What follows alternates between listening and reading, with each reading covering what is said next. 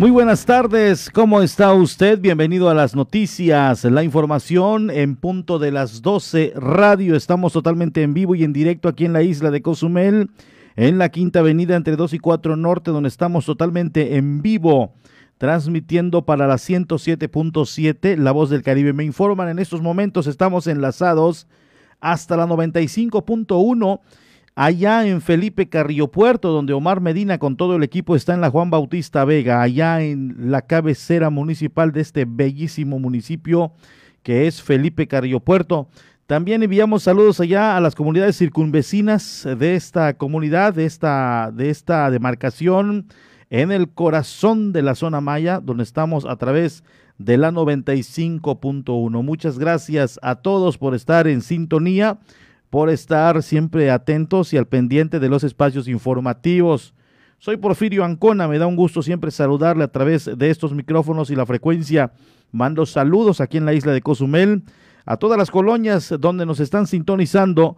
Sabemos que hoy hay tres cruceros en la isla. Hoy hay tres cruceros en la isla, por lo tanto la actividad eh, se mantiene, la actividad se reactiva.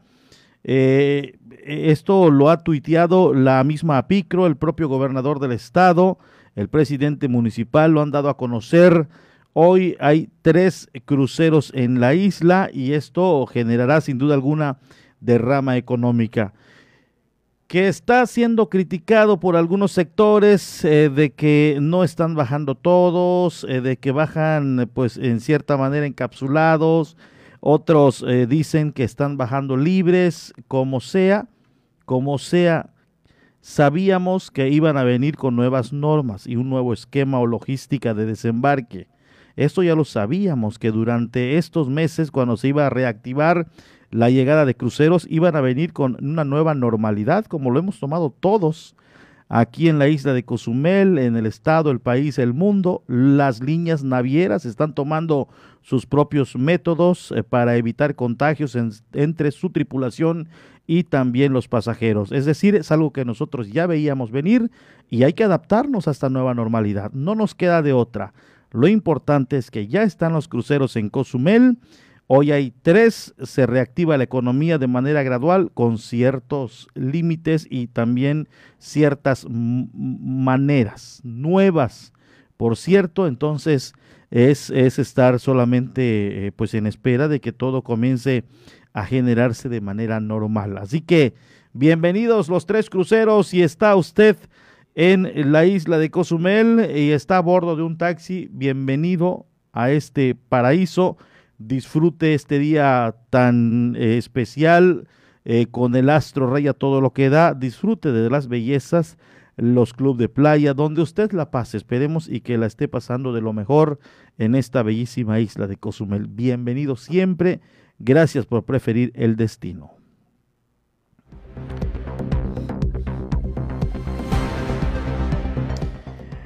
Iniciando ya con los temas eh, de este día, eh, quiero agradecer a los amigos de los guardavidas. Ayer nos hicieron partícipes y gracias también a nuestros compañeros de los medios de comunicación, a nuestro gran amigo Francisco Hernández, de igual manera también a Gustavo Villegas y a Miguelito, a Huecho Miguelito, a quien conocemos popularmente con este mote.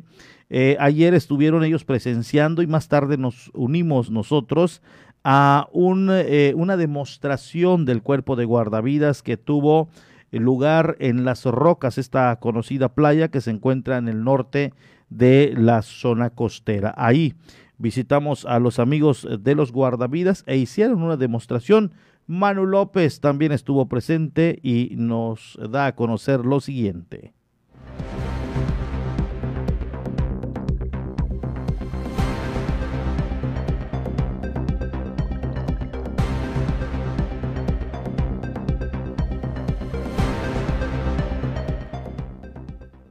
preparándose para posibles casos de salvamento en balnearios públicos de la isla. En ese sentido, para medir su condición y seguir su capacitación en rescates, llevaron a cabo una demostración de lo que debería realizarse al momento de suscitarse un problema en el agua, comentó Denis Méndez, coordinador del Cuerpo de Guardavidas.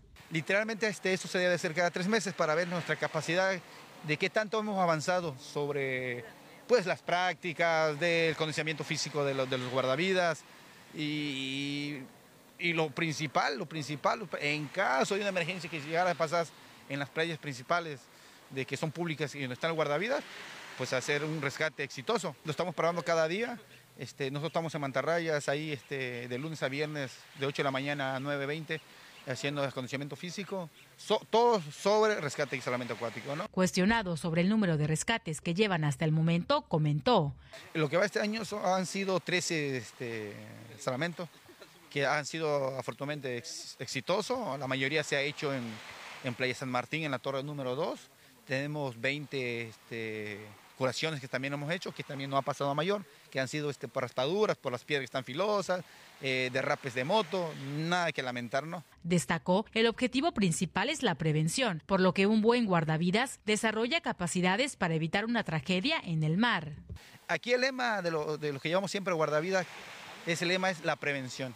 Si tú previenes antes de, quiere decir que yo como recatista y la persona como víctima, pues nadie va a tener problema al final de cuentas. Al final de cuentas todo va a recabar en el guardavidas. Si yo como guardavidas veo que la persona se está saliendo del bollado y no hago nada, no le llamo la atención, pasan las corrientes, pasa una embarcación y al final de cuentas esa persona con el, este, según van pasando los minutos, puede, puede, les puede pasar algo.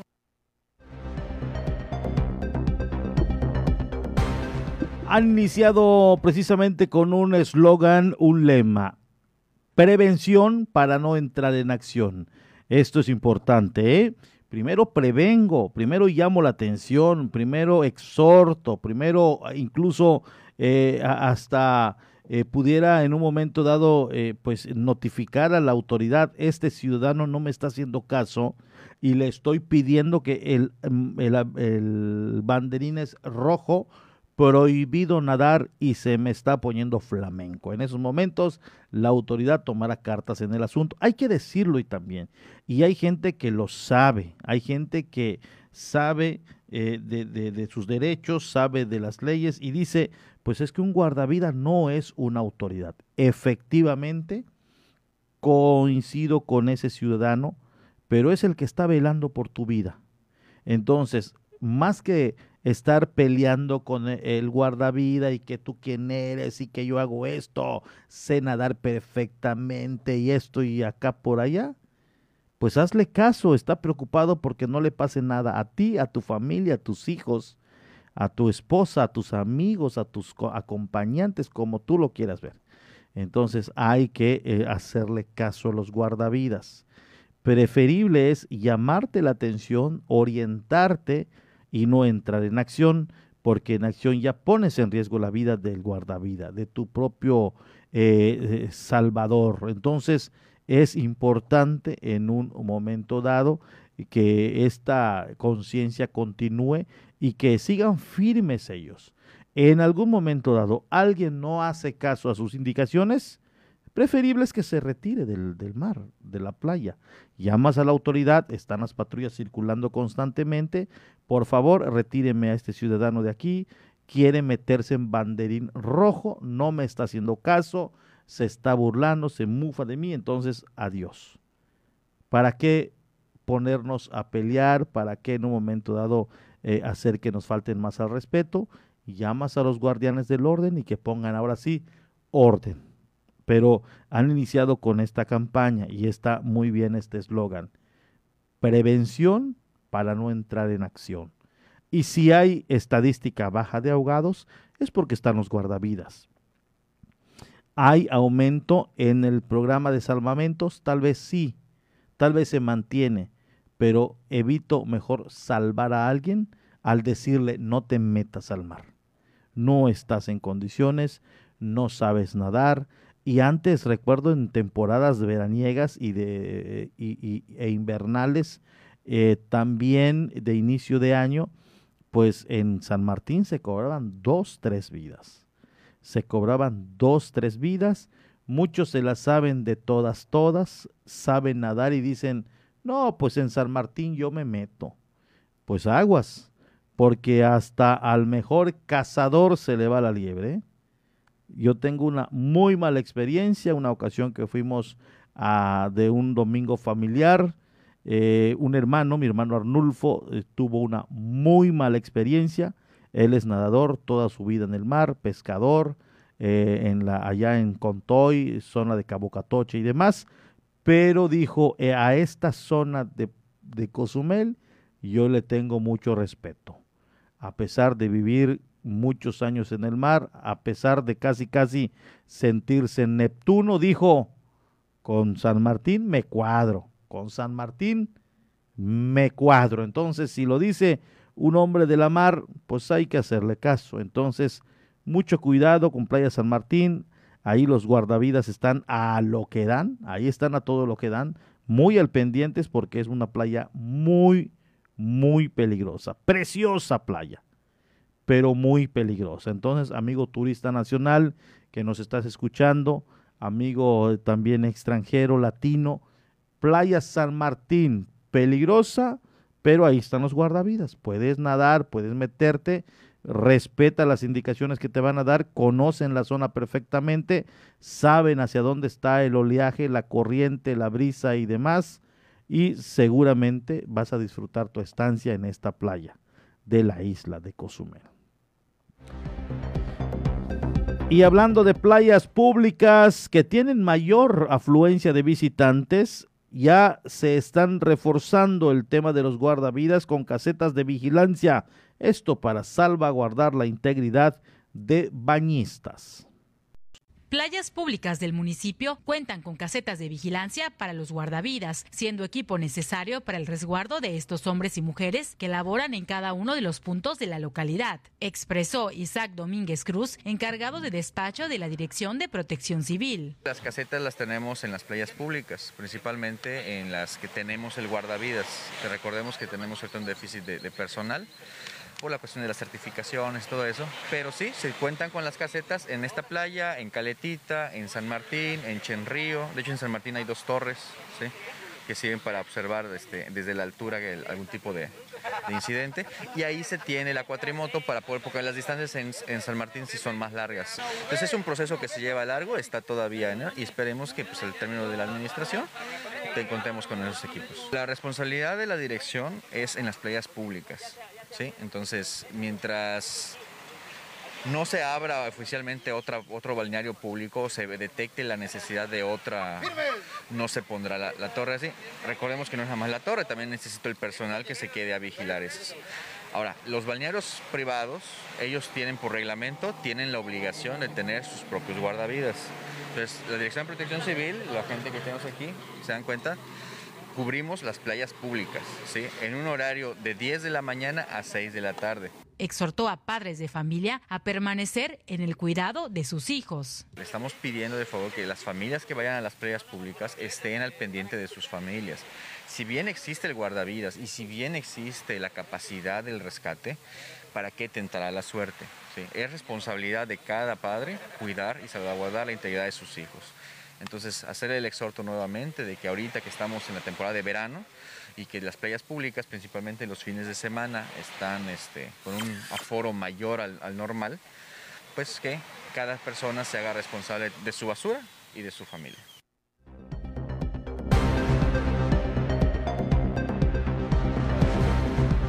Esto es muy importante. Vamos, vamos eh, a estar nosotros cooperando con la autoridad. Eh, entre las recomendaciones que se están haciendo, también el tema de la basura es, por supuesto, importante. Gracias a Isaac Domínguez por la información que nos ha proporcionado.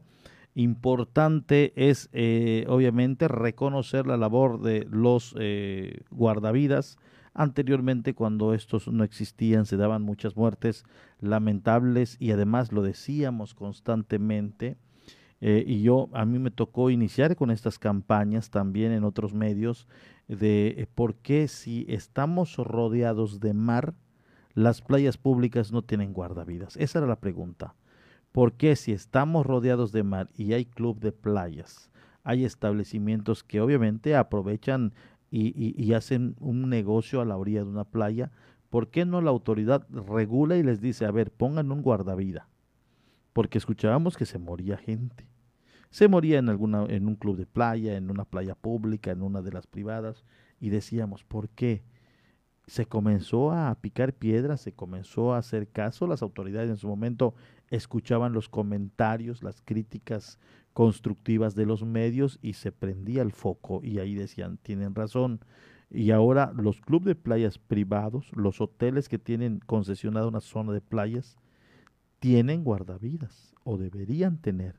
Y las playas públicas, pues es responsabilidad del ayuntamiento a través de protección civil coordinar un trabajo similar para salvar vidas. Ya al parecer eh, está cubierta la isla se apoya al grupo de guardavidas también con especialistas en la materia de la Secretaría de Marina. Eh, entonces está cubierto. Nos da gusto el saber que en Cozumel ya no hay personas ahogadas. En tema de bañistas, hay otros tipos que se han dado eh, de gente que está snorkeleando ya eh, a las afueras, en las zonas protegidas, pero esto ya va a van a través de una empresa que presta el servicio, que también debe ser gente que tenga los primeros auxilios. Y fíjese que, hablando de esto, hablando de esto, si nos están escuchando allá en la Capitanía de Puerto, en la Comisión Nacional de Áreas Naturales Protegidas, la propia Protección Civil, debería ser, ignoro el tema, ignoro, lo digo honestamente, pero debería ser que en tripulación de embarcaciones haya gente con los primeros auxilios, los básicos de un guardavida, ¿eh? Los básicos de un guardavida. Están en la mar, alguien se puede pasar a ahogar, alguien se puede estar ahogando y no van a saber un procedimiento adecuado. Entonces, como empresas que prestan un servicio, que cobran por un servicio, deben hacerse responsables por la seguridad del paciente deberían tener los primeros, los, eh, los primeros auxilios básicos de un guardavida. Nadar lo saben a la perfección, eh, viven en la mar, pero el cómo extraer del mar a una persona que se está ahogando, cómo hacer que, y yo, se vale contar algunas anécdotas, mi estimado Mauri, le voy a decir a Mauri, yo en una ocasión como medio de comunicación, llegué en un lugar en el puerto de, esto me tocó en Caletita, eh, nos dieron el aviso de que estaban trayendo una persona que se estaba ahogando en lo que fue eh, la parte sur de la isla. El punto a atracar era en el puerto de abrigo, perdón, ahí se me va, era en Caleta, en Caleta era. Ahí en Caleta debieron atracar. Y pues eh, se fueron, se fueron. Incluso allá en Caleta eh, no llegó hacia donde están las embarcaciones. Apenas entraron a la bocana, ahí en un sitio de la bocana, ahí les tocó bajar a una persona. Y, obviamente, eh, pues ahí llegó gente que muchos años ha estado precisamente, ha estado en el mar ya eh, prestadores de servicios muy antiguos que seguramente tenían cursos. Entonces, eh, fíjese que llegó este, una embarcación que tenía unos jóvenes de entre, de entre 20 y 30 años de edad que traían a esta persona ya con un padecimiento de intento de ahogo, se estaba ahogando cuando la rescataron, pero ya había tragado mucha agua. Entonces eh, me gustó a mí y me llamó mucho la atención la hermandad que hay entre los marineros, porque en la radio ya estaba sonando de que están viniendo una persona, tal embarcación con una persona que se estaba ahogando y fue rescatada. Y se juntaron todos en una zona de, de, caleta y pues los grandes, los mayores de primeros auxilios entraron al quite, a ver, háganse un lado, eh, déjenme a mí, y me llamó mucho la atención de que entre todos había uno quien tenía el liderazgo y el mando y decían, déjenlo a él, que él trabaje, que él haga su chamba, que salvaguarde a, la persona que viene con este mal mientras llega la ambulancia, y lo dejaron. Y de inmediato aplicó las técnicas, las técnicas hizo todo el procedimiento y le salvó la vida a una persona. Eso que les cuento ya tiene muchos años y la familia que venían en la embarcación de este turista que se estaba ahogando y que tragó demasiada agua y que por poco y pierde la vida, le fue muy agradecido. Le, eh, le decían gracias, no habían maneras de agradecerle a este personaje eh, que le haya salvado la vida, porque aún así logró llegar a la ambulancia, se estabilizó y se trasladó para atención médica. Entonces ahí noté la importancia de conocer los, los primeros auxilios básicos de eh, precisamente salvaguardar la vida humana a través de los cursos. Entonces, quien sea responsable, quien tenga que regular esto, sería muy importante que uno de la tripulación o la tripulación de las embarcaciones tenga los primeros auxilios básicos. Digo, no lo sé si lo tienen o no lo tienen, pero sería como que un foquito rojo y atender este sector y en este tema. Nos vamos con información del mundo. La Doche Vele ya la tenemos lista y posterior nos vamos a un corte y más información que queremos compartir con usted.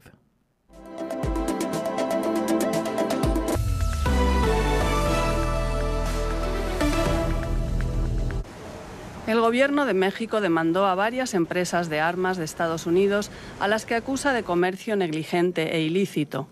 El argumento central es que las empresas demandadas son conscientes de que las armas que comercializan son traficadas en actividades ilícitas en México, inclusive en ataques en contra de las autoridades. El objetivo es que los fabricantes compensen a México por los daños causados. Marcelo Ebrard, el secretario de Relaciones Exteriores de México, denunció además que estas empresas están desarrollando armas especialmente para narcotraficantes. Están desarrollando diferentes modelos para el narco que los utiliza el narcotráfico, están hechas para eso, para que las compren, son más valiosas, tienen diferentes tipos de arreglos, desde el punto de vista estético y desde el punto de vista de uso. Las acusaciones al ejército y el papel del Estado en los crímenes cometidos en el conflicto colombiano ocuparon este miércoles gran parte del encuentro de la Comisión de la Verdad, ante la que comparecieron de forma virtual el excomandante de las FARC, Rodrigo Londoño, y el exjefe de los paramilitares, Salvatore Mancuso. Estas dos piezas clave de la guerra dieron por primera vez su versión sobre ciertos episodios ante la presencia de muchas víctimas. Mancuso, actualmente preso en Estados Unidos, señaló al Estado colombiano como creador y financiador directo de la parapolítica contra las guerrillas y solicitó además ser testigo ante la Jurisdicción Especial para la Paz en el caso de los llamados falsos positivos. Este jueves juró el cargo como presidente de Irán el ultraconservador Ebrahim Raisi. Tras la victoria electoral en junio pasado, la toma de posesión se produce en un momento en el que la economía iraní está paralizada por las sanciones impuestas por Estados Unidos. Además, las tensiones con las potencias extranjeras se han agudizado, no solo por el programa nuclear iraní. El sureste de Europa arde. Desde hace días la región sufre la mayor ola de calor en 40 años e incendios forestales que han calcinado miles de hectáreas y provocado la evacuación de miles de ciudadanos. Grecia, que en la última jornada declaró más de 100 incendios, trata de salvar importantes restos arqueológicos. Turquía registró 180 focos en una semana y al menos 8 muertos. Otros países afectados como Bulgaria, Albania, Kosovo y Macedonia del Norte también trabajan sin pausa para aplacar las llamas mientras aguardan la ayuda de varios países europeos.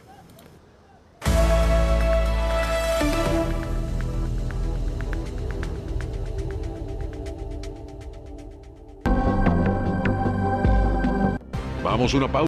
Estás en punto de las 12. La voz del Caribe. 107.7 FM.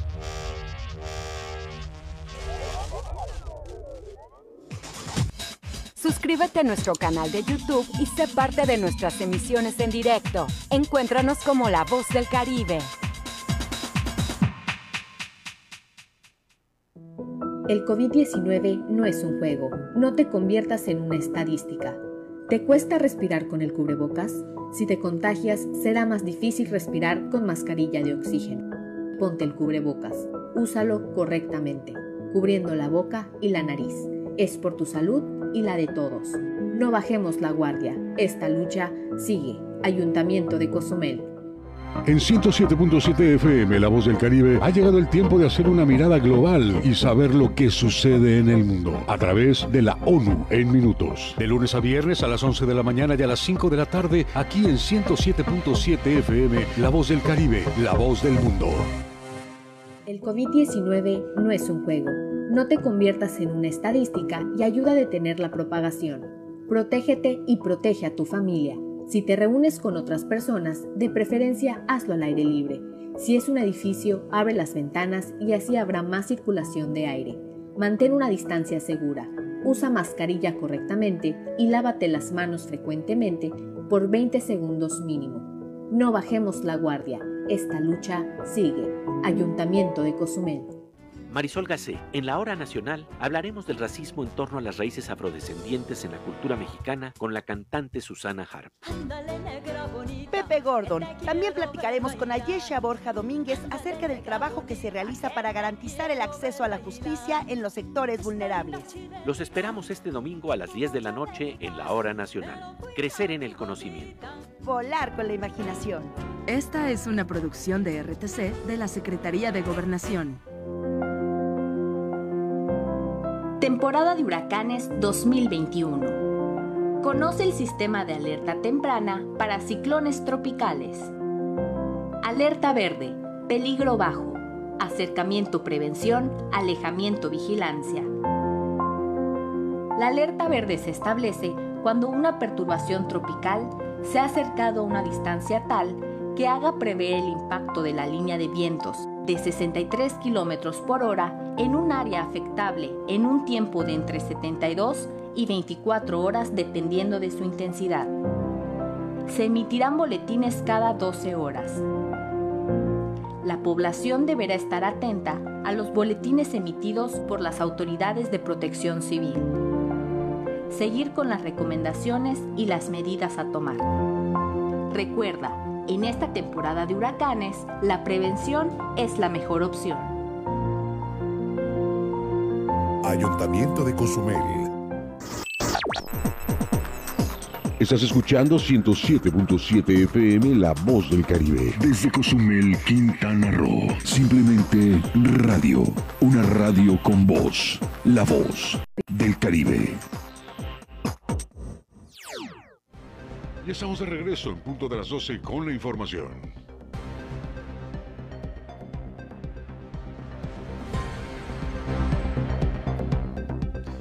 Muchas gracias, muchas, muchas gracias a las personas que nos están siguiendo a través de la 107.7 FM, La Voz del Caribe. Saludos allá a Felipe Carrillo Puerto, 95.1, La Voz de Felipe Carrillo Puerto, que el pulso, el pulso de este municipio comienza a la una de la tarde, 13 horas. Media hora de información local, estatal, nacional, internacional con Omar Medina. Así que, pues, la invitación es que los amigos de Felipe Carrillo Puerto eh, a las a la una o trece horas eh, comiencen y continúen sintonizando la frecuencia para que obviamente estén al tanto de la noticia con nuestro compañero Omar Medina. En otra información, en otra información le cuento que la velerista cozumeleña Demita Vega de Lil buscará participar en sus cuartos Juegos Olímpicos desea representar a México en París 2024. La velerista cozumeleña Demita Vega buscará sus cuartos Juegos Olímpicos representando a México tras su participación en sus terceros Juegos Olímpicos en Tokio 2020. En este sentido, Demita Vega reveló que sus intenciones es continuar un ciclo más y llegar a París 2024, donde se estrenará la modalidad llamada IQ Foil en la tabla vela. La velerista de Cozumel cerró su participación en el peldaño 18 con 195 puntos, luego de 12 carreras en el puerto de veleros de Enoshima, donde también el cancunese Ignacio Berenguer realizó su debut en unos Juegos Olímpicos finalizando en el sitio 23 con 232 unidades. El futuro ya está aquí y para los que preguntan qué sigue, dentro de tan solo tres años serán los Juegos Olímpicos de París 2024. En esta super nueva modalidad llamada IQ Foil, expresó la medallista de plata de los Juegos Panamericanos de Toronto 2015 con 15 años de carrera deportiva en los que aseguró haber logrado grandes cosas como persona y deportista, mencionando que su intención es continuar un ciclo olímpico más para la cual trabajará en equipo. La ganadora del Premio Estatal del Deporte de Quintana Roo dijo que en este ciclo que acaba de terminar para ella, vivió los retos más grandes como atleta, por lo que agradeció el respaldo de los entrenadores, al equipo técnico de la selección nacional, así como a las autoridades y federativos que sumaron y aportaron para salir adelante en el ciclo. Cuando los Juegos Olímpicos finalizan, el baile de los pensamientos de los atletas comienza una etapa de transición compleja para algunos, pero también de claridad para muchos otros como los de Demita Vega, que pretende llegar a sus cuartos Juegos Olímpicos en París 2024.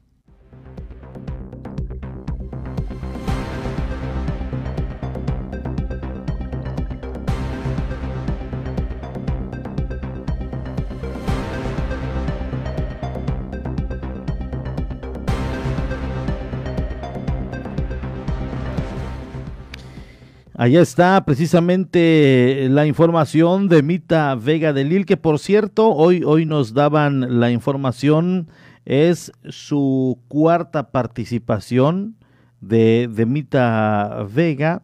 Ya tendría su quinta participación, pero recordemos que antes de irse a Londres, eh, pues obviamente, eh, digo, ah, sufrió de, de, de, de, algunas lesiones y obviamente esto le impidió participar que sería su cuarto en ese entonces y su quinta participación en esta. Pero eh, pues eh, no se pudo y cuenta como su cuarta participación, entonces estaría buscando la, la, la otra que sería en París 2024. Ahí está, esta información hoy nos lo daban a conocer y agradecemos por supuesto a las personas que eh, nos estuviese, que nos contactaron vía mensaje. En otra información le doy precisamente a conocer el COVID eh, ha provocado que hasta un 500 millones de dólares hayan perdido empresas de Cozumel a no tener este ingreso por la llegada de turistas a este destino. Luego de registrarse el COVID-19 y a partir de que se ordenó el confinamiento en el 2020 para evitar la propagación del virus, esto provocó una pérdida de aproximadamente 500 millones de dólares en Cozumel, aseguró Eduardo González Cid, presidente de la Federación Peninsular de la Confederación Patronal de la República Mexicana. Los cruceros derraman 80 dólares por pasajero. Hablando, para hacer la matemática rápida, ¿no? Esos son los reportes de la FCCA. Hablando que cada crucerista deja 80 dólares por 4 millones de cruceristas que se reportaron en 2019, estás hablando que son 320 millones de dólares. Continuando al decir que durante los 15 meses que no arribaron los cruceros, había una pérdida aproximada de los 400 millones de dólares. Estás hablando de 26 millones de dólares mensuales. Si esos 26 millones de dólares mensuales lo multiplicas por los 17 meses, o vamos a quitarle 7 por 15 meses que no vinieron cruceros, estás hablando que solo del sector cruceros ajá, perdimos alrededor de 400 millones de dólares. Al concluir, explicó que si se aumentan la cantidad importante de personas visitantes que llegan de la Riviera Maya, llega la cantidad de los aproximados 500 millones de dólares. Si eso le sumas lo que se perdió por los millones de gentes que cruzan año con año de la Riviera Maya hacia Cozumel, que ahorita eso está hiper reactivado, de hecho tenemos problemas de cómo traerlos y cómo regresarlos eh, por las colas que se están haciendo, por el tema del sargazo en la Riviera Maya, por el tema de la alta ocupación, etcétera, etcétera, etcétera. Si eso le sumas el, los 400 mil turistas de pernocta en el destino, pues la afectación mínimo fue de 500 millones de dólares.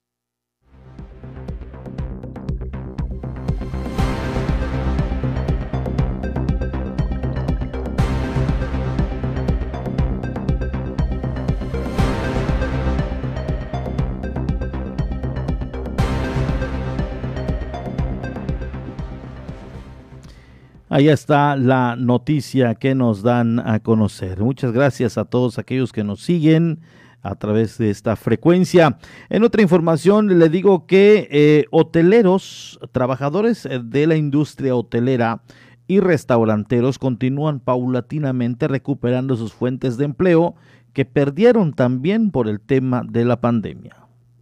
Conforme a la importante llegada de turistas a la isla, crecen las estadísticas de personal laboral en restaurantes y hoteles, dijo Carlos Coyoc, secretario general del Sindicato de Gastronómicos, Marineros y Motoristas en Cozumel. Afortunadamente ha habido un incremento dentro de un 40, un 50% eh, en lo que se refiere a la ocupación hotelera. Eh, se ha recuperado paulatinamente lo que es eh, la ocupación en los centros de trabajo. Eh, ya empezaron a llegar los cruceros, aunque no están dejando una derrama de lo que se esperaba, pero pues ahí va la recuperación paulatinamente. Y pues poco a poco se van abriendo otros centros de trabajo que se mantenían cerrados. Eh, actualmente pues estamos manejando una ocupación del 50, 55 hasta 60% en todas las empresas que nosotros tenemos con contrato de trabajo. Al finalizar, el líder sindical dijo que las contrataciones de personal no es como esperaban, pero de acuerdo al aforo de los turistas, las contrataciones se van desarrollando. Sí ha habido una, este, un incremento de contratación, pero no realmente lo que nosotros estamos esperando. Eh, como se está dando las aperturas poco a poco en lo que es el aforo del turismo, entonces no puede haber una contratación masiva. Se está haciendo las contrataciones dependiendo de cómo se vaya aperturando los aforos de los centros de trabajo.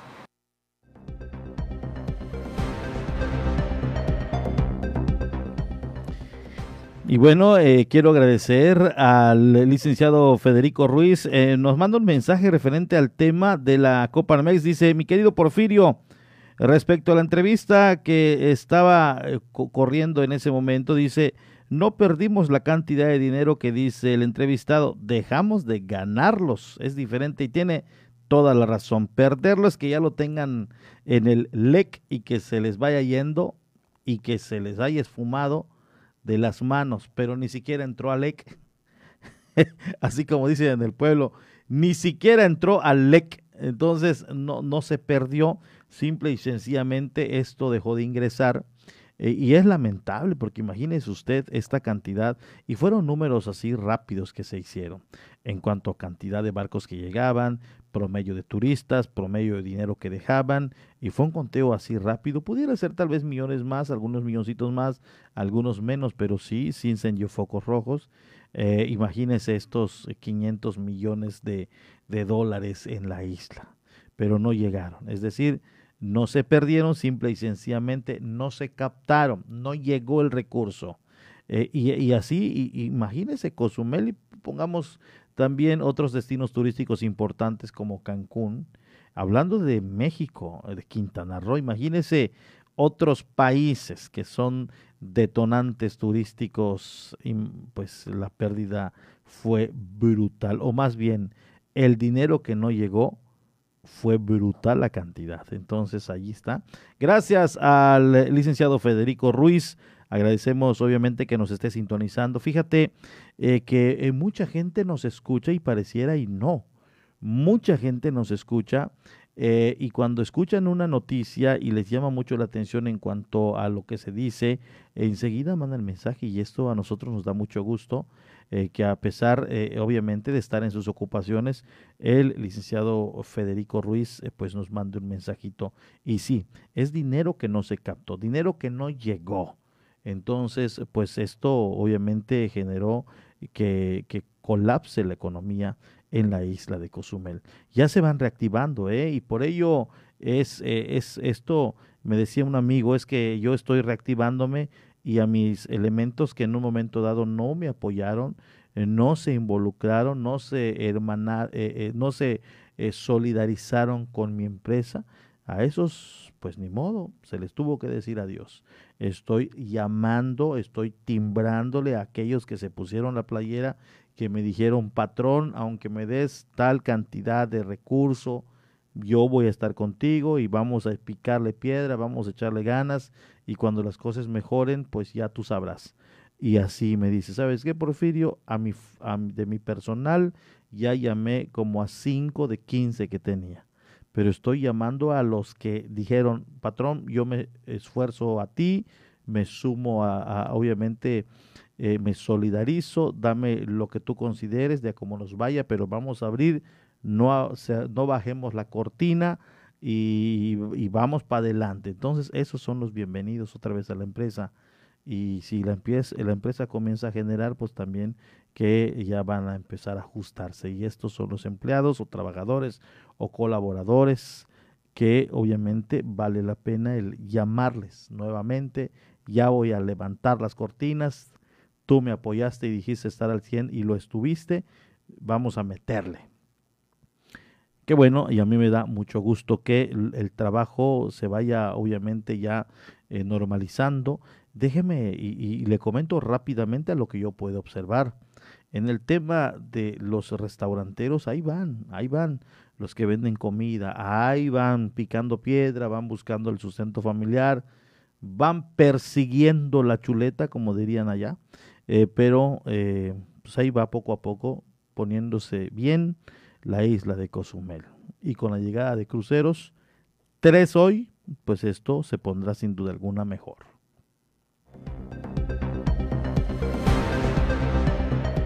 Hablando de turismo, de llegadas y de conexiones, siguen las autoridades, precisamente con las aerolíneas, buscando la manera de que continúen las conexiones. En este caso, la plática se está dando con Viva Aerobús para que mantenga eh, su conexión de Cozumel con otros estados de la República. Las estrategias que siguen realizándose para mantener la conexión de Viva Aerobús y este destino podrían dar buenos resultados si logran ser permanentes, sobre todo ante la llegada de los eventos deportivos que están próximos a desarrollarse, expresó Pablo Aguilar Torres, representante del Consejo de Promoción Turística de Quintana Roo en Cozumel. De ir creando estas estrategias y eh, pues que se logre en dado momento eh, que ellos tengan en cuenta nuestro interés de poder eh, mantener estas rutas o aplazarlas lo más que se pueda en dado momento. Yo por eso hice mucho hincapié en el tema de los eventos deportivos, eh, que pues si en dado momento eh, pues la, la, ruta la podemos pactar de que ocurra para previo y posterior a los eventos deportivos, tendrá una excelente demanda por la gran cantidad de gente. Pues obviamente un ejemplo es de Monterrey que tenemos, sería la tercera ciudad en cuestiones de participantes que vienen a, a competir y justamente pues e, esa es la estrategia de poder tener estas e, e, estos acercamientos. Con el actual periodo vacacional ha aumentado el turismo nacional que arriba a este destino, apuntó Aguilar Torres. Estamos teniendo un muy buen verano eh, en comparación obviamente de, años anteriores. Definitivamente creemos que vamos a tener un aumento muy considerable en las llegadas eh, nacionales, obviamente al ya contar con mayor conectividad hacia Cozumel con Viva Aerobús, por, por ejemplo, el mismo Volaris que incrementó el 20 de julio con un vuelo adicional, el tener a Magni Charters igual ya volando desde Monterrey.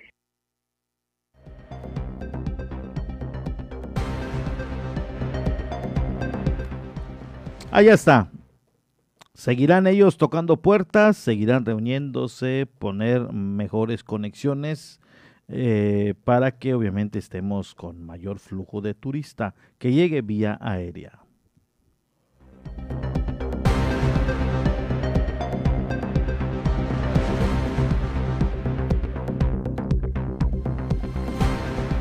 Hace unos momentos elementos de la policía acompañados de elementos caninos estuvieron eh, realizando el eh, operativo rastrillo en el primer cuadro de la ciudad, especialmente allá en el Parque Benito Juárez. Dos de la policía canina, junto con elementos eh, de la de seguridad pública, estuvieron revisando varios a varios peatones, varias personas, varios comisionistas y también establecimientos. No sabemos de momento el resultado, pero esto sucedió hace aproximadamente unos 20 minutos cuando estuvieron allá en el Parque Benito Juárez.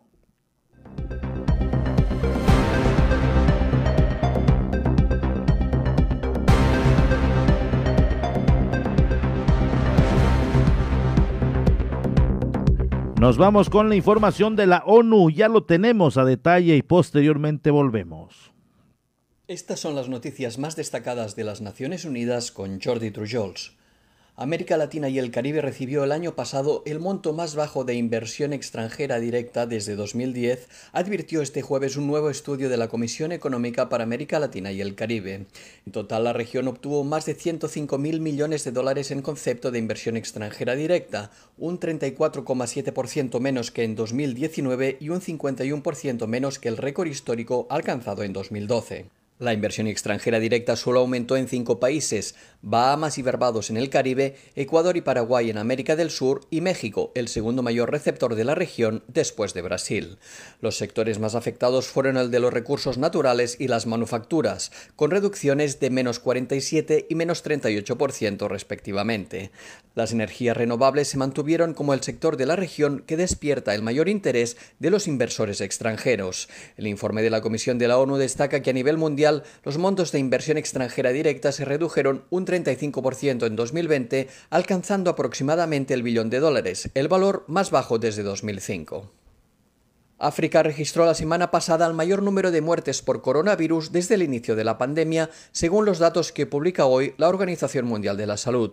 Durante los pasados siete días, el número de muertes fue superior a las 64.000 y más de la mitad de los decesos se repartieron entre dos países, Sudáfrica y Túnez. El registro supone un aumento del 2% respecto a la semana anterior. La mortalidad aumentó en 15 países y durante el último mes 12 naciones notificaron tasas de letalidad superiores a la media africana del 2,5%. El aumento de muertes y casos de coronavirus coincide con la llegada al continente de casi 12 millones de dosis de la vacuna contra la COVID-19. África necesita unos 183 millones más de dosis para vacunar completamente al 10% de su población a finales de septiembre y hasta 729 millones para cumplir con el objetivo de inmunizar totalmente al 30% de la población africana a final de año. Y siguiendo con noticias relacionadas con el COVID-19, el número de refugiados reasentados se redujo drásticamente el año pasado debido a las restricciones fronterizas causadas por la pandemia del coronavirus. Un nuevo informe de la Agencia de la ONU para los Refugiados y el Banco Mundial publicado este jueves indica que unos 64.000 solicitantes de asilo iniciaron una nueva vida en países de acogida en 2019, pero que esa cifra disminuyó a solo 22.800 durante el año pasado. La tendencia a la baja continúa este 2021. Entre enero y marzo solo hubo 4.500 reasentamientos, mientras que 57 países siguen negando el acceso a los no nacionales y 73 lo han restringido.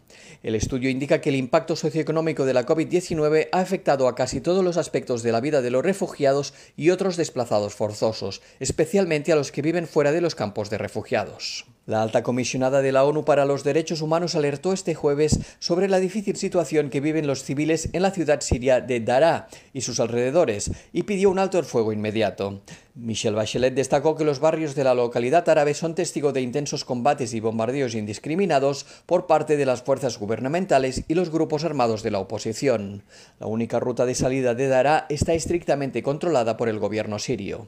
Las hostilidades entre las fuerzas gubernamentales y los grupos armados se intensificaron a finales de julio con bombardeos y ataques de artillería en zonas residenciales. Los enfrentamientos comenzaron tras semanas de creciente tensión durante los cuales el gobierno impuso controles más estrictos en las carreteras de entrada y salida del barrio de Dara al-Balad, antigua bastión de la oposición y otras zonas. Los controles gubernamentales buscaban presionar a algunos miembros de los grupos armados para que entregaran sus armas, se rindieran y trasladaran al norte de Siria. La escalada de confrontaciones ha obligado al menos a 18.000 civiles a huir de Dara al-Balad, muchos de ellos dentro de la propia ciudad o a otras zonas cercanas. Y hasta aquí las noticias más destacadas de las Naciones Unidas.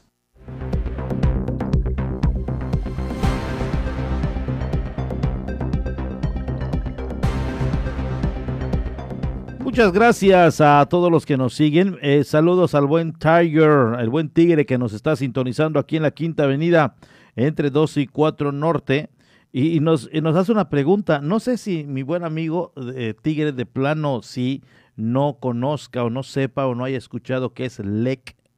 Dice, oye amigo, ¿qué es LEC? Me pregunta.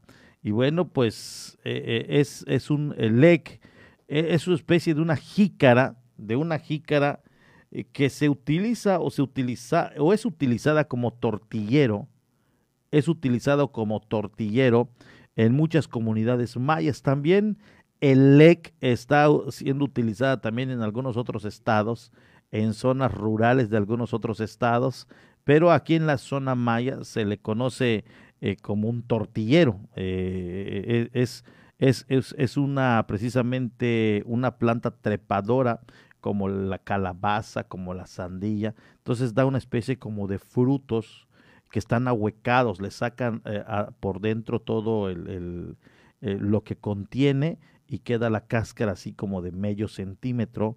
Esto se seca bien eh, y, es utilizado para, para poner tortillas allá adentro. Se le mete así una servilleta, un trapito, se ponen las tortillas y se tapa y ahí se queda y, las mantiene calientitas. Eh, así eh, se conoce a esta, a, esta planta atrapadora que da esta especie como de frutos, como de calabaza o calabazo, pero estos son así redonditas como jícaras como jícaras, pero la jícara es otro tipo también de, fruto de una planta. Entonces el lec es donde se almacenan tortillas y quedan, pues, ahora sí, que calientitas, mantienen su temperatura riquísima y está en la mesa, es en la mesa de los dioses mayas, el lec.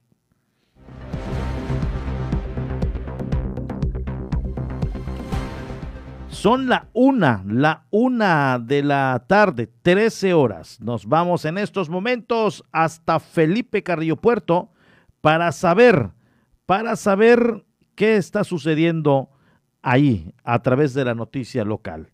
El pulso de Felipe Carrillo Puerto con Omar Medina. Cedemos los micrófonos hasta esa bellísima comunidad a la 95.1 FM.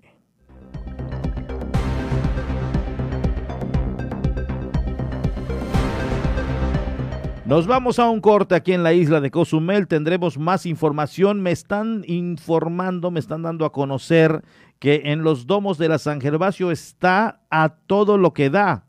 Los jóvenes están dando cita, están muy interesados con su para su recibir su vacuna y obviamente se están reuniendo. La vacuna en el caso de los domos de la San Gervasio es de 8 a 3 de la tarde en los domos de la Bicentenario es de 8 a 6 de la tarde y hay vacunas todavía. Me decía Geraldili hoy por la mañana que hoy van a trasladar más vacunas para la jornada de mañana de los rezagados. Así que allá está, no deje pasar la oportunidad de vacunarse. Vámonos a un corte y volvemos. Vamos a una pausa. Estás en punto de las 12. Voz del Caribe. 107.7 FM.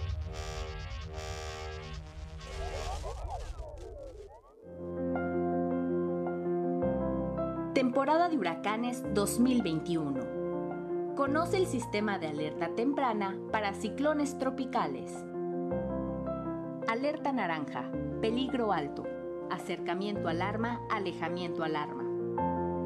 La alerta naranja se establece cuando una perturbación tropical se ha acercado a una distancia tal que haga prever el impacto de la línea de vientos de 63 km por hora en un área afectable en un tiempo de entre 36 y 6 horas dependiendo de su intensidad. Se emitirán boletines cada 3 horas. La población deberá atender las instrucciones de las autoridades. Evacuar zonas y construcciones de riesgo permanecer en resguardo y suspender actividades de navegación marítima. Recuerda, en esta temporada de huracanes, la prevención es la mejor opción. Ayuntamiento de Cozumel mejor música electrónica tiene una frecuencia, 107.7 FM. Todos los fines de semana Adriantec te presenta la mejor selección de música electrónica en sus diversos géneros. Cultura Beat. Sábados a las 7 pm. La voz del Caribe, tu frecuencia electrónica.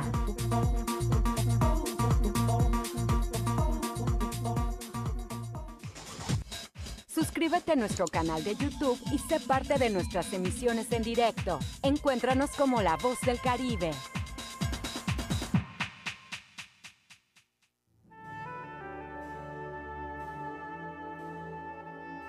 Proyecto Misericordia les da la bienvenida a la hora de la misericordia. Cuánto amo a las almas que han confiado en mí totalmente. Haré todo por ellas. Vengan a mí todos los que están fatigados y agobiados, y yo los aliviaré. La hora de la misericordia. Acompáñanos de lunes a sábado a partir de las 4 de la tarde, aquí en La Voz del Caribe. Y recuerda repetir constantemente, Jesús, en ti confío.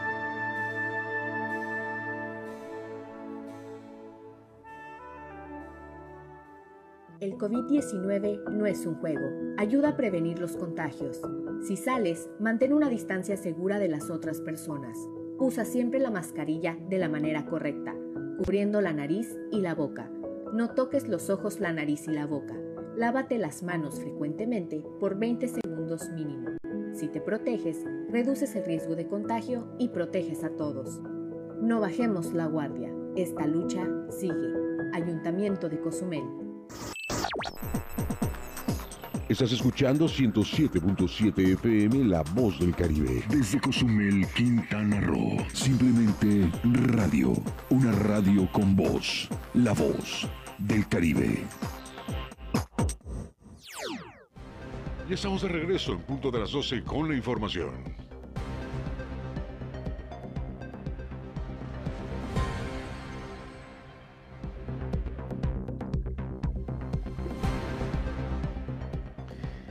Allá está la información, la noticia que nos eh, que ya tenemos preparado para todos ustedes. Eh, y bueno, en un momento más vamos a ver qué está sucediendo. Están llegando imágenes, me están llegando imágenes em, de los domos eh, o el domo de la San Gervasio. Me está llegando imágenes del domo de la San Gervasio, de cómo se encuentra en estos momentos hay bastante actividad, eh, hay bastante gente. Estamos obviamente nosotros pidiendo información de qué es lo que está sucediendo. Eh, se dice que de momento está paralizada la vacunación. Eh, estamos obviamente nosotros preguntando qué pasa para saber e informarles. Lo que sabemos es que hoy estarán llegando más vacunas a la isla de Cozumel. se está notando una presencia importante de rezagados eh, fíjate que en estos momentos vamos a pedirle a nuestra compañera Dana, eh, que se encuentra ahí cerca, se encuentra muy cerca, Dana se encuentra cerca de la colonia San Gervasio, a ver si nos podría atender una llamadita rápida eh, en cuanto obviamente pues se pueda dar una vuelta y saber y palpar qué está sucediendo ahí qué está sucediendo ahí, que nos dé los pormenores para saber exactamente eh, qué está sucediendo.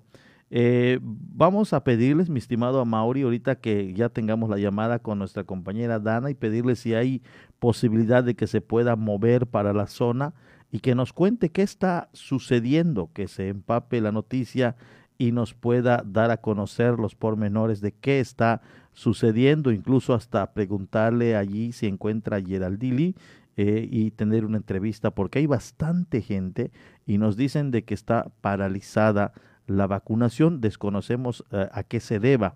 Entonces vamos nosotros a checar. Hablando precisamente de vacunas, vámonos con Francisco Díaz Medina para que nos platique acerca precisamente de las vacunas. Francisco, muy buenos días. Buenas tardes, perdón. Bueno. Bueno, ¿me escuchas? Sí, sí. ¿Qué tema nos tienes, Panchito?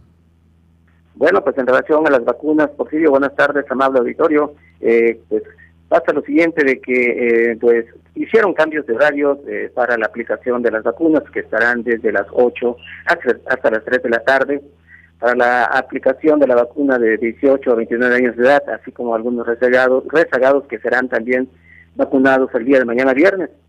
Eh, pues por la demanda, ante la demanda, fíjate, Porfirio, ante la demanda de jóvenes que están acudiendo y en la cual pues se está agilizando la aplicación de esta vacuna del COVID, eh, de, en contra del COVID-19, este, eh, están enviando 2.500 vacunas más luego de haberse terminado el día de hoy.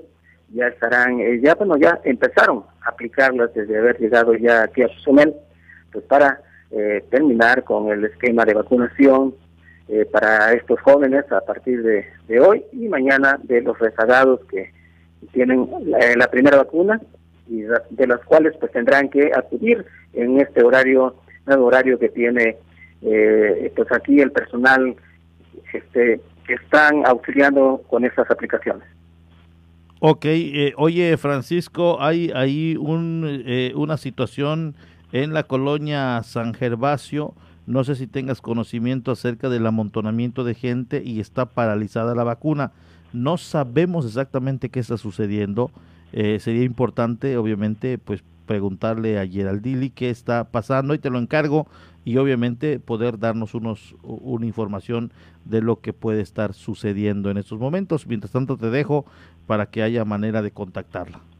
Claro que sí, pues así antes de concluir te voy a comentarte que pues esto me acaba de comentar este la encargada de la vacunación, como dice está Gerandi, quien comentó al respecto, pues estas 2.500 vacunas que ya que están, eh, pues ya están ahorita ya en traslado hacia los lugares de, vacunación, como es el domo de la San Gervasio, como eh, la unidad deportiva Bicentenario, son para precisamente para este eh, continuar continuar con estas aplicaciones de este Porfirio. Ok, ok, perfecto, mi estimado Francisco. Pues allá está eh, lo que estamos nosotros dando a conocer. Al parecer, al parecer ya, ya se está pues ahí confirmando pudiera ser la falta de vacunas. Muchas gracias, Francisco. Muy buenas tardes. Sí, muy buenas tardes. Allá está eh, Dana, Dana precisamente Rangel, ya se encuentra ya en el domo de la San Gervasio eh, vamos nosotros a tratar de comunicarnos con ella y saber qué está pasando. Me dice que la fila, este, de hecho ya le pedí a Dana eh, si ahí tiene manera de acercarse ahí con algunos de los responsables. Y, eh, me dice, Dana, es que no traje el uniforme, me dice, pero bueno, es, es muy conocida, ya, ya está en los medios, tiene la titularidad junto con un servidor del espacio de la mañana y seguramente le darán la entrevista, pero Vamos a saber, vamos a eh, nomás a escuchar que nos cuente qué se está viviendo en estos momentos allá en la colonia San Gervasio. Desconocemos cómo esté la Bicentenario, pero bueno, eh, esto yo ya lo había comentado con anterioridad, eh, que estaban llegando vacunas. No sabemos si es parte de lo que está sucediendo, que esté paralizada, que esté paralizado precisamente la vacunación por falta del biológico, eso es lo que no sabemos. Pero, eh, pues ya escuchó usted, más de 2.000, 2.500 vacunas están ya eh, siendo trasladadas a la isla de Cozumel. Yo estoy totalmente de acuerdo en esto, eh, en el que pues falten las vacunas y qué bueno que hay buena participación y se agotaron, pero también decirles a la gente, saben, en estos momentos se ha acabado la vacuna, se ha acabado la vacuna, se están trayendo más vacunas. Si quieren, así es, es si quieren permanecer en la fila, háganlo. De lo contrario, y si tienen otras cosas prioritarias que hacer, pues adelante. Las vacunas están llegando, las vacunas se van a aplicar y nos gustaría que las aprovechen.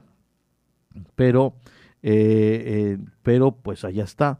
Me está diciendo también, eh, se está juntando la Guardia Nacional y hay movimiento de gente que está haciendo bolita para saber qué está sucediendo. La Guardia Nacional podría ser que ya se están ahí reforzando las medidas. Es que me decía también nuestra compañera en lo poco que ha podido observar en lo que está precisamente allá en el domo de la San Gervasio, es que ya la gente se está incomodando la gente se está ya inquietando, no están aplicando las vacunas, hay gente que tiene que hacer, hay gente que tiene que irse al trabajo al turno de la tarde, entran a las 2, 3 de la tarde y se van a impacientar. Entonces es informar. Todo yo creo que consiste en tener información, en mantener al tanto a la comunidad de lo que está sucediendo y lo que está pasando. Cuando te informan y te dicen, ¿sabes qué? Eh, esto así es, así, shalala, shalala, shalala, tú sabes y, obviamente eh, eh, pues ya tienes la información, sabes si te quieres retirar de allá, si quieres quedarte a esperar la vacuna, pero el, el no dar información, el, el, en un momento dado ver la gente sentada que no están aplicando las vacunas es lo que, lo, es lo que inquieta. Entonces, eh, de acuerdo a lo que nos han mencionado, ya está llegando la Guardia Nacional también para en un momento dado saber qué es lo que está sucediendo. Entonces, vámonos rápidamente a un corte, mi estimada Mauri, mientras damos tiempo a que nuestra compañera Dana pueda cuestionar, pueda saber qué está sucediendo y enlazarla en vivo hasta la colonia San Gervasio.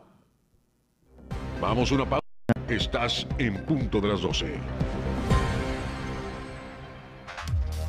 La voz del Caribe. 107.7 FM.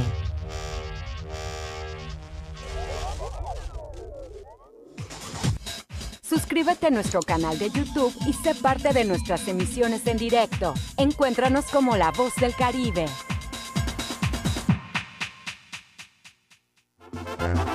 La carnita asada se prepara en La Voz del Caribe. Escucha a los mejores exponentes del regional mexicano con el compa de la cruz martes y jueves a las 11 pm para toda la plebada de Cozumel, Fierro Pariente, Fierro Caliente.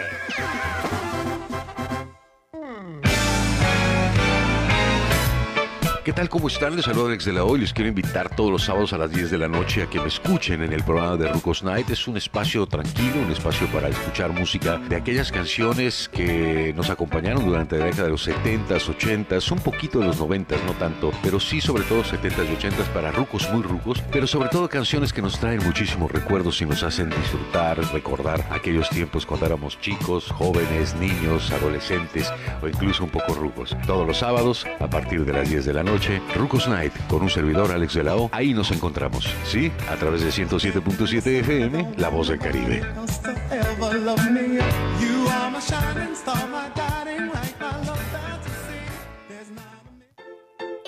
Coronavirus es un bicho pequeñito con corona que provoca que la gente se enferme y se sienta malita. Por eso tenemos que cuidarnos. Si tienes deseos de estornudar o toser, utiliza tu codo o brazo para cubrirte la boca. Recuerda siempre lavarte las manos con agua y jabón por 20 segundos. Hashtag yo me quedo en casa. 107.7 FM. Marisol Gacé, en la hora nacional hablaremos del racismo en torno a las raíces afrodescendientes en la cultura mexicana con la cantante Susana Harp.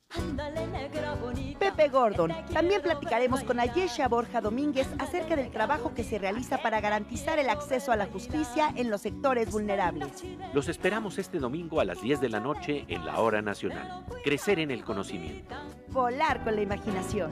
Esta es una producción de RTC de la Secretaría de Gobernación. Todos los jueves a las 9 de la noche se reúnen en una mesa Eduardo Ávila, Alejandro Olea y David Gutiérrez. Mesa de tres. Charlas, análisis, comentarios y opiniones expertas del acontecer de nuestro mundo. Mesa de tres. Jueves 9 de la noche y repetición los domingos a las 8 de la noche. Un espacio ameno de pensamiento y reflexión que no te puedes perder. Mesa de tres, aquí en 107.7 FM, La Voz del Caribe.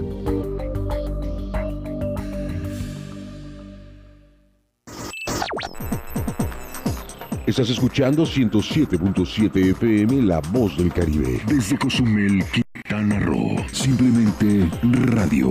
Una radio con voz. La Voz del Caribe.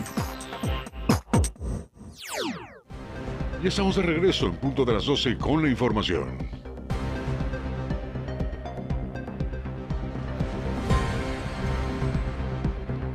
Muchas gracias a todas las personas. Ya estamos prácticamente en la recta final del espacio de las noticias de este mediodía 5 de agosto del 2021. Pues nos han llegado ciertas preguntas, ¿qué está sucediendo? No sabemos qué pasa. Ahí están los militares, no se está aplicando la vacunación, ya hay varias filas, la gente se está inquietando y le hemos eh, pedido el favor y el apoyo a nuestra compañera Dana Rangel que está en la colonia de San Gervasio, ya se ha desplazado hasta el domo de esta colonia y saber qué está pasando, por lo menos averiguar para que la comunidad tenga conocimiento. Dana, te saludo con mucho gusto, muy buenas tardes. Hola, ¿qué tal, Porfirio? Buenas tardes y buenas tardes a toda la gente que te sintoniza a través de este en punto de las 12. Pues sí, mira, nos trasladamos a la unidad en San Gervasio, al domo de San Gervasio, donde ya nos avisaron de parte de los elementos de la Guardia Nacional que no hay vacunas hasta aproximadamente las 3 de la tarde, pero que esas vacunas están destinadas únicamente para las personas que lograron entrar al domo del, de la San Gervasio, o sea, los que ya están sentados. Entonces se espera que pues la gente se quede ahí aguardando su lugar hasta las 2, 3 de la tarde, no dijeron una hora exacta, pero pues lógicamente la gente que estaba formada tiene inconformidad, ya se están juntando, porque llevan mucho tiempo haciendo fila y nadie les había comentado nada acerca de las vacunas. Muchos trasladaron de la unidad bicentenario porque tampoco había movimiento, arriesgando pues obviamente su lugar y tampoco es como que esclarecen al 100% si hay en la unidad bicentenario. Entonces, la verdad es que hay mucho manejo de información, pero ninguna autoridad, vaya, ninguna parte del cuerpo organizador de las vacunas dice algo más que los que se acercan a preguntarle a la Guardia Nacional. Y ya sabes, pues de boca en boca va modificando la información y pues es todo lo que hemos podido registrar hasta el momento. De las personas que estaban sentadas esperando su vacunación dentro del domo, ya hay muchas personas que se están saliendo, no alcanza a, a ver porque pues no te dejan acercarte, vaya, hay mucha gente moviéndose en este momento, no alcanzo a distinguir si les están recibiendo sus papeles, si los están apuntando o si se están yendo nada más porque escucharon que hasta las 2, 3 de la tarde, pero de que ya hay movimiento, ya hay movimiento en el sentido de que la gente ya se inconformó, se está levantando, se está yendo. Y hay algunos que a pesar de que les dijeron que tal vez no alcancen vacunación después de las 3 de la tarde, pues han decidido quedarse en su lugar. Oye, Dana, y, y, y además de ello, estoy viendo en las imágenes que nos compartes eh, que afuera, es decir, todavía rodeando el parque hay una cantidad importante de gente. A esta, ¿quién le dice, quién le informa? Ya saben que están haciendo fila pues de manera eh, en vano, como decimos coloquialmente, porque solamente a los que ingresaron al domo se va a atender y van a tener prioridad, ¿no es así? Ni siquiera los que ingresaron al domo, todo se ha hecho de boca en boca, realmente nosotros, bueno, al menos yo pude enterarme porque la gente comenzó a moverse en cuanto los de la Guardia Nacional se pararon en la primera recepción donde te reciben el papel. La gente empezó a juntarse y a preguntarle a la Guardia Nacional y fue cuando ellos dijeron, es que ya no hay vacunas, llegan hasta las 2, 3 de la tarde y este lote que llega es para los que están aquí adentro. Entonces, esa información ya la repitieron como cinco, cinco mil veces porque persona que se acerca, persona que le responden, pero no ha venido nadie a decirnos exactamente qué es lo que sucede. Ahora te digo, hay mucha gente que ya se quiere salir o que se está saliendo, que va a regresar hasta el día de mañana porque también la cuestión es que mencionaban ellos en las eh, bueno mientras respondían las preguntas es que mañana va a continuar la vacunación pero no dijeron exactamente hasta qué hora ni nada y ya están ellos en las puertas del domo de la San Gervasio pues abriéndole a la gente que se quiera salir y no quiera esperar a su vacunación. Pero en sí alguien de la organización alguien que se haya parado a decirle a la gente que está formada ya no hay vacunas no. Se ha hecho de boca en boca, del, del primero que preguntó hasta el último, ¿no? Entonces se está corriendo, pero todavía hay algunas personas formadas, ya no la cantidad que te mandé en los videos o que la, que te reporté al principio, porque ya se fue, pero sí todavía hay personas esperando, sobre todo creo el movimiento de los que están dejando su lugar. Oye, Dana, ¿y, y, y estás viendo gente rezagada? Porque se supone que es ver gente de entre los 18 y, y 29 ¿Estás eh, pudiendo visualizar gente mayor que está acudiendo, que sería, eh, desde mi muy particular punto de vista, lamentable porque han tenido ya sus esquemas en, en, el rango de su edad? ¿Qué nos dices? ¿Qué has podido ver? Sí, fíjate que he podido observar que, bueno, se supone que la vacunación de hoy era 27, 28 y 29 años, pero yo sí he observado una cantidad un poquito más grande de edad, no únicamente o exclusivamente estos, estas eh, tres edades sí se ve una cantidad importante de rezagados, pero no solamente de, de personas grandes, sino también de más jóvenes. Me topé con una señora que su hijo de 18 años vino a vacunarse el día de hoy. Otra persona también tenía aproximadamente ya una madre de familia como de aproximadamente 25 años que también venía del bicentenario porque no había movimiento, se arriesgó a venir para acá y aquí le dijeron que ya no hay. Entonces, eh, personas que también decían yo pedí permiso para vacunarme hoy, perdí un día de trabajo y tengo que regresar mañana, ¿no? Entonces son este tipo de inconformidades las que obviamente calientan el ambiente de la gente, ¿no? Oye, Dana, y estás, y, hay gente, me decías en un principio, que se está trasladando del bicentenario hacia allá. Por lo que entiendo, por lo que entiendo, el bicentenario está en las mismas condiciones, tanto de gente y con esta incertidumbre de no saber qué está pasando. Así es, exactamente. Eh, se están trasladando tanto del Bicentenario a la San Gervasio como de la San Gervasio al Bicentenario. Pero cabe recalcar que los de la Guardia mencionaban que las vacunas que van a llegar en el siguiente lote, que sería aproximadamente entre las 2, 3 de la tarde, son para las personas que sí alcanzaron lugar, que sí alcanzaron a entrar. Entonces, él comentaba que en el Bicentenario pasa lo mismo, que las personas que están sentadas dentro del domo del Bicentenario son las que van a obtener la vacuna realmente desconozco cómo se está haciendo el proceso para ahorita, no sé si apuntar, guardar el lugar, porque te digo que ya hay varias personas que se están saliendo con todo y su ficha. Y hay algunas personas que han decidido quedarse sentadas. Entonces, realmente no se ve en sí como alguien liderando la organización, más que los de la Guardia Nacional que se están moviendo de un lado a otro. Híjole, pues qué cosas. Esperemos si esto pues. no pase a mayores, que todos aguarden. Hasta eso, ¿eh? déjame decirte que los de este rango de edad se han comportado muy, muy educados, respetuosos, no han alterado el orden y esto ha facilitado en cierta manera eh, el proceso, eh, mi estimada Dana, y lo hemos comentado durante los espacios.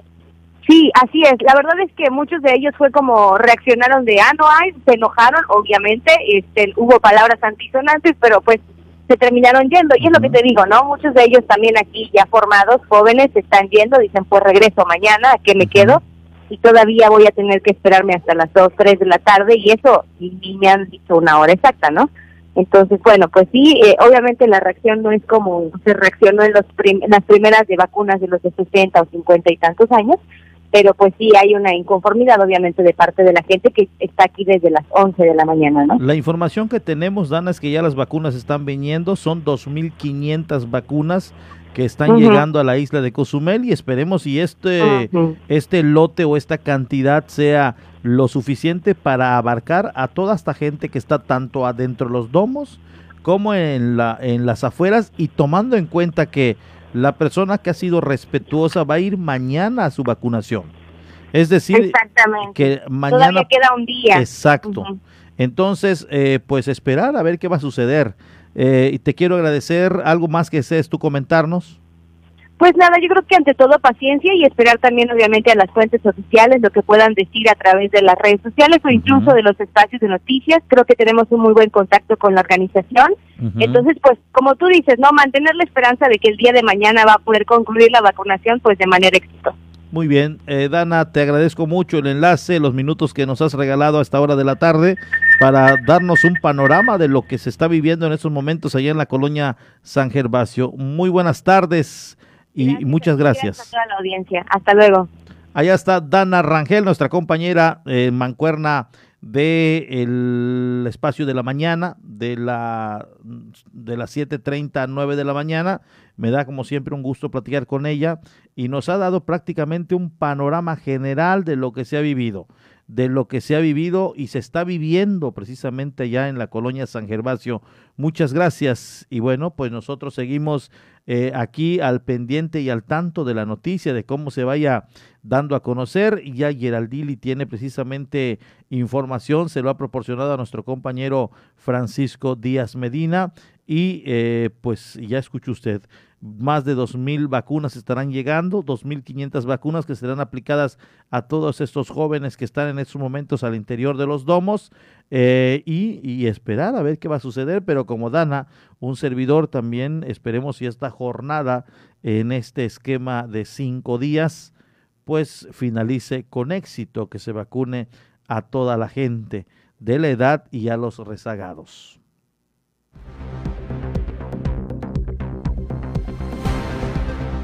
Llegamos a la parte final de las noticias. Muchas gracias. Muy, muy agradecido el que usted me haya acompañado en estos 90 minutos de información. Le agradezco, les espero en punto de las 18 horas cuando se active la noticia en este mismo medio de comunicación, la noticia vespertina, para saber qué está pasando en las últimas horas en Cozumel. De esta manera me despido, eh, le agradezco mucho y que tenga usted muy buen provecho y una bonita tarde. Esto fue en punto de las 12 con Porfirio Ancona, con la información más actualizada al momento, noticias nacionales, internacionales y todo sobre nuestra región. Nos escuchamos en la próxima emisión.